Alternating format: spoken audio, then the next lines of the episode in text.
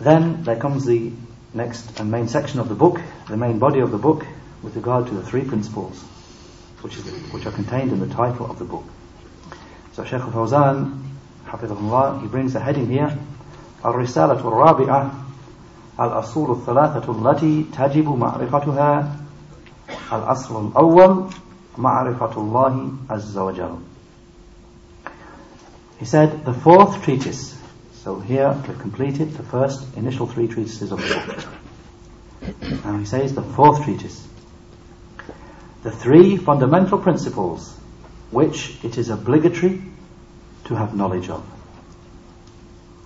And he mentions the first of them, al-asl al-awwal, the first fundamental principle, ma'rifatullahi azza wa. Knowledge and awareness of Allah, the mighty and majestic.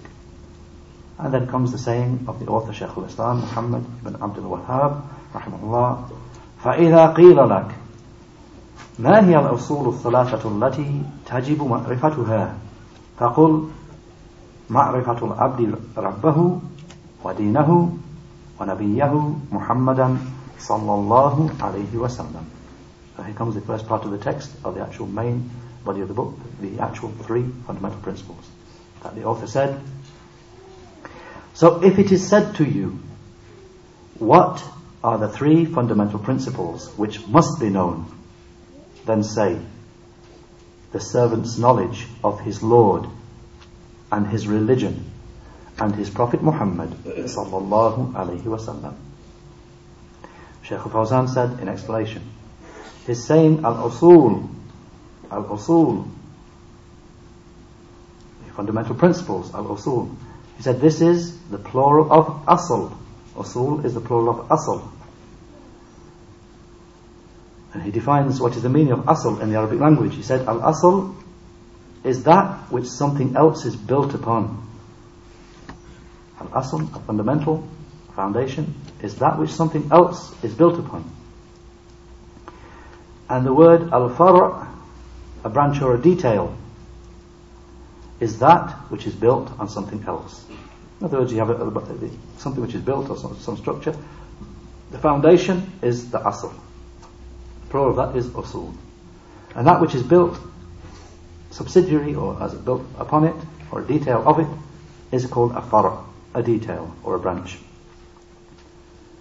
He said, so therefore these matters, I mean these matters that are being dealt with here now, knowledge, a person's knowledge of his Lord, his religion, and his Prophet Muhammad sallallahu wasallam. These matters are called usul.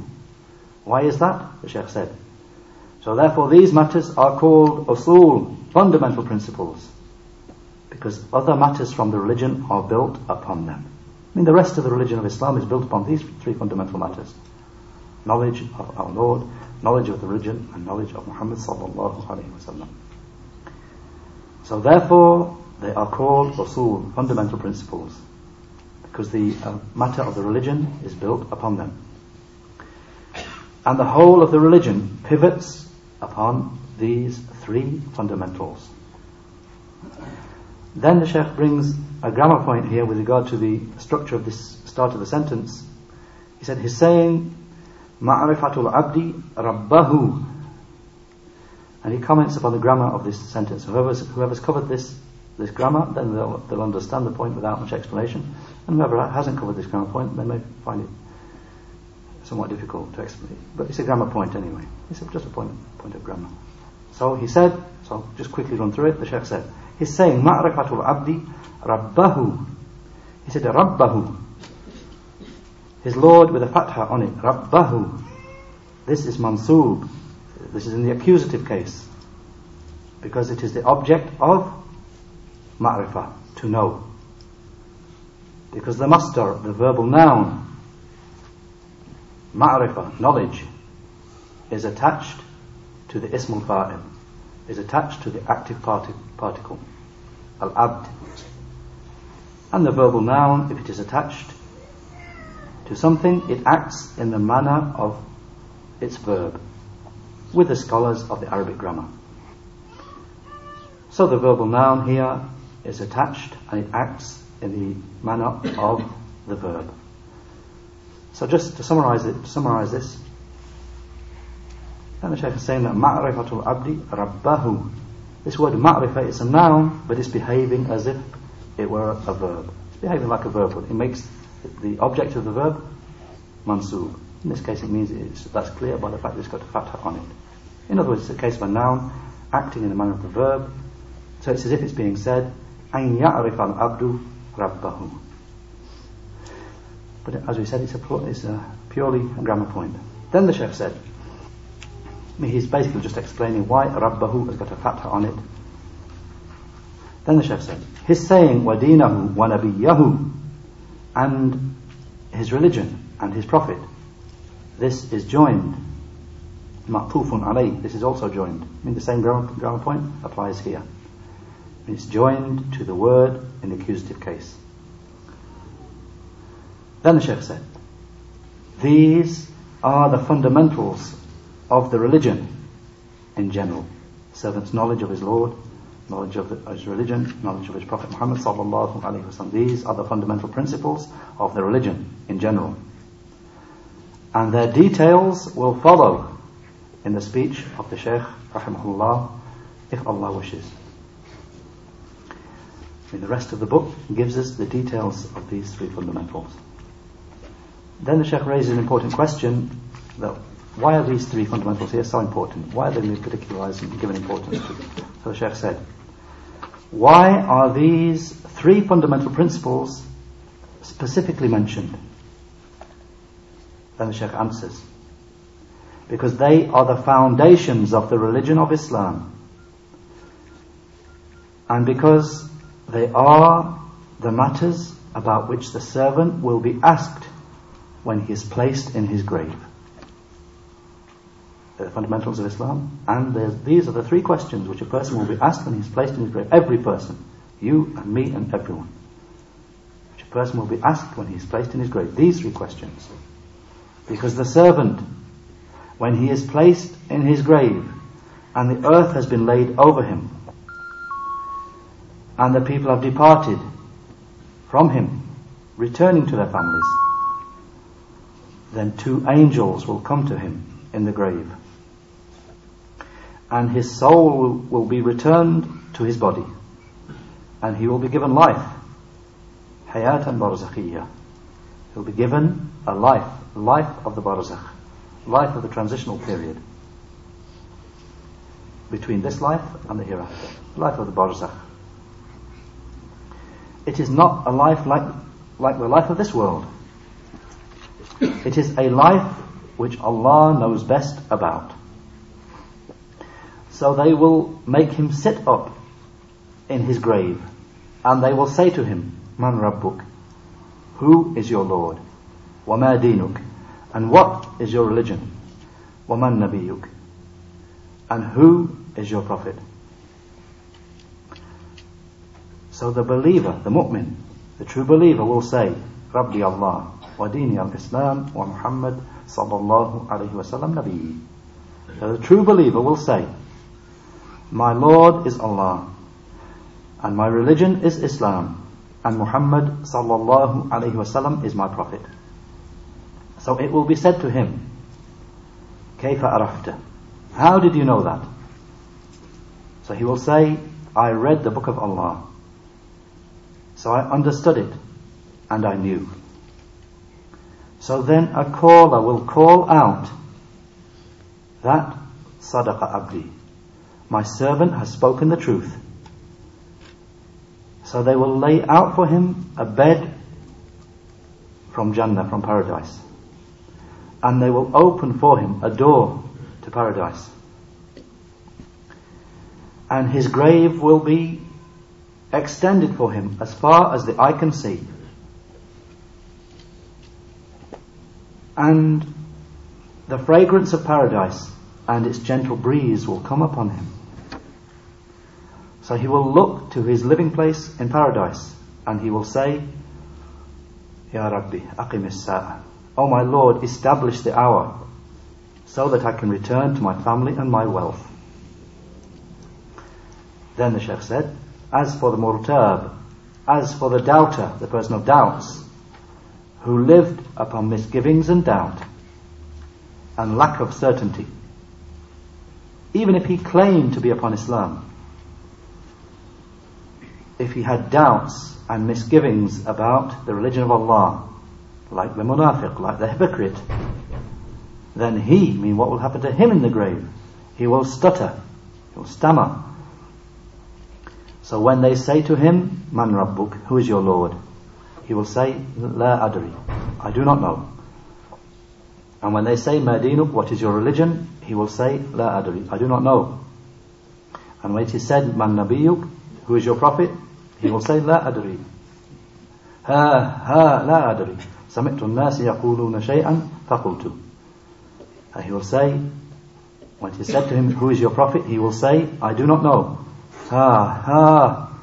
I do not know. I heard the people saying something so I said it. In a footnote they mention that verification of this hadith is preceded on page 20 that's page 20 of this Lebanese edition. And as we had there this hadith is reported in abridged form by Al-Bukhari as hadith 1338 and by Muslim as hadith 2870 from a hadith of Anas radiallahu anhu and the full long hadith about the questioning in the grave. The full long hadith is reported by Abu Dawood as hadith 4753 from a hadith of Al-Bara ibn Azib and it was declared sahih authentic by Shaykh Al-Albani. So then Shaykh al-Fawzan continued, referring to this last person, meaning that in the world he used to just say whatever the people said, without having iman, true faith, and Allah's refuge is sought. This hypocrite who outwardly displayed Islam whilst he did not whilst he did not believe it in his heart. Rather he outwardly showed it to gain worldly benefits, to gain the benefits of this world. So he said, in the world, my Lord is Allah. But he did not truly believe it. His heart denied it, and Allah's refuge is sought. He used to say, my religion is Islam. But he did not have Iman in Islam. He did not truly believe in Islam. His heart denied it. He used to say, my Prophet is Muhammad wasallam, but he did not truly believe in his messen- in the messengership of Muhammad in his heart. Rather, he said it upon his tongue only. This is the munafiq. This is the hypocrite. So it will be said to him, لا دريت ولا تليت. You did not read, and you did not, or rather, you did not know, and you did not read. So he will be struck with an iron sledgehammer, which will cause him to scream in such a manner that if men and jinn were to hear it, they would drop down dead. It will be heard by everything, except for mankind. If he were to hear it, he would fall down dead, meaning he would die from terror. I mean, if, if men were to hear that scream of the hypocrite, they would, they would die in terror of that, what they, what they heard. Then the Sheikh said, and he will be crushed in his grave until his ribs cross over. And a gate to the fire will be open for him. And its fierce and poisonous wind, its samum, its fierce and poisonous wind will come upon him, and its heat. And he will say, Oh my Lord, do not establish the hour. Obviously he knows that the hour will be even worse. So he said, he will say, Oh my Lord, do not establish the hour. Sheikh said, this will be his life and his condition in the grave and Allah's refuge is sought. Because he did not give the correct answer. And therefore, a caller will call out, Am kadaba abdi, that my servant has lied. So they will lay out for him a bed from the fire. And they will open for him a door to the fire. And Allah's refuge is sought. So then the Shaykh said, So since these matters are this important, it is obligatory upon us to learn them and to hold them as our creed and belief. And it is not sufficient just to learn them alone.